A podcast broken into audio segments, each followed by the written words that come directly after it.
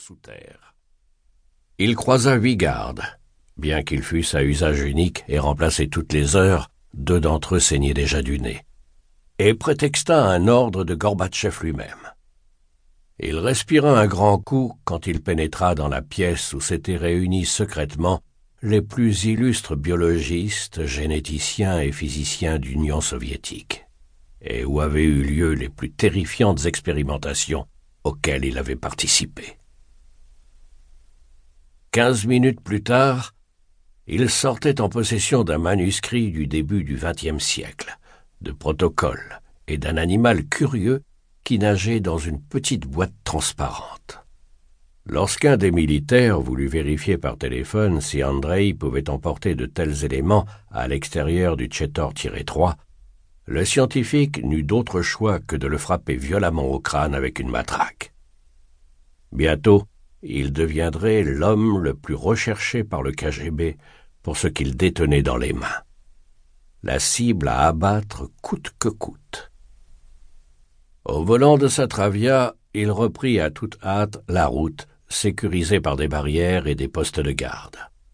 C'était criminel de laisser ces pauvres hommes ici, même à une seule heure. André avait envie de leur crier de fuir, de courir à l'hôpital, mais il se ravisa et regagna sans mal la voie principale. Au sud, l'incendie n'avait pas encore été maîtrisé. Il faudrait des jours, des semaines peut-être pour en venir à bout.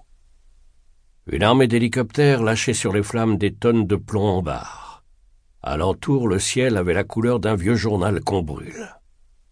De ridicules ombres allaient et venaient auprès des bâtiments déchirés, armés de pelles et de lances dérisoires.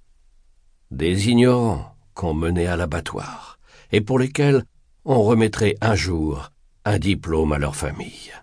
Morts, glorieusement au service de l'Union soviétique. André sursauta lorsqu'un volatile percuta son pare-brise. Puis un autre. Il pleuvait des oiseaux morts, des petits étourneaux qui chutaient par dizaines sur l'asphalte et partout autour. Le chimiste actionna ses essuie-glaces et fonça sur Pripyat, qu'il devait traverser avant de prendre la direction de l'ouest. Il avait vu la ville se construire. Quartier résidentiel, bonne qualité de vie, un manège et des autotamponneuses pour les enfants. Aujourd'hui, elle ressemblait à un cauchemar. La population avait été évacuée vers Moscou trois jours plus tôt grâce à plus de mille bus en provenance de Minsk, Gomel et Mogilev.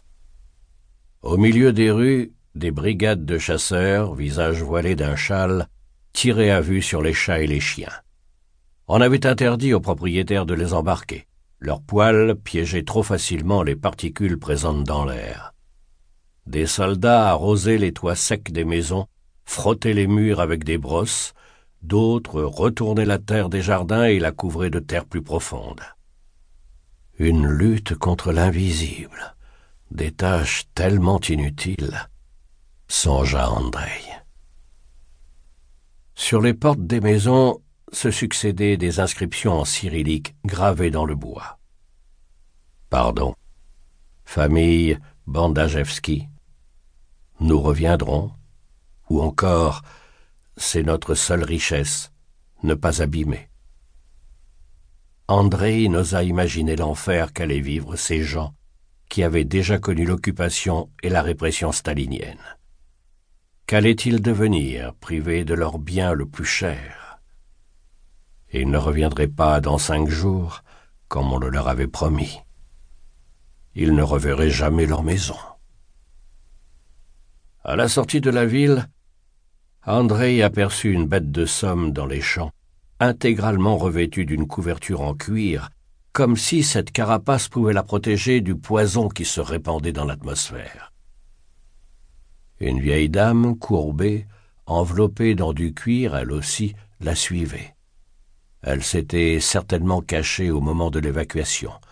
Dans quelques semaines, sans médicaments, sans soins, elle serait morte.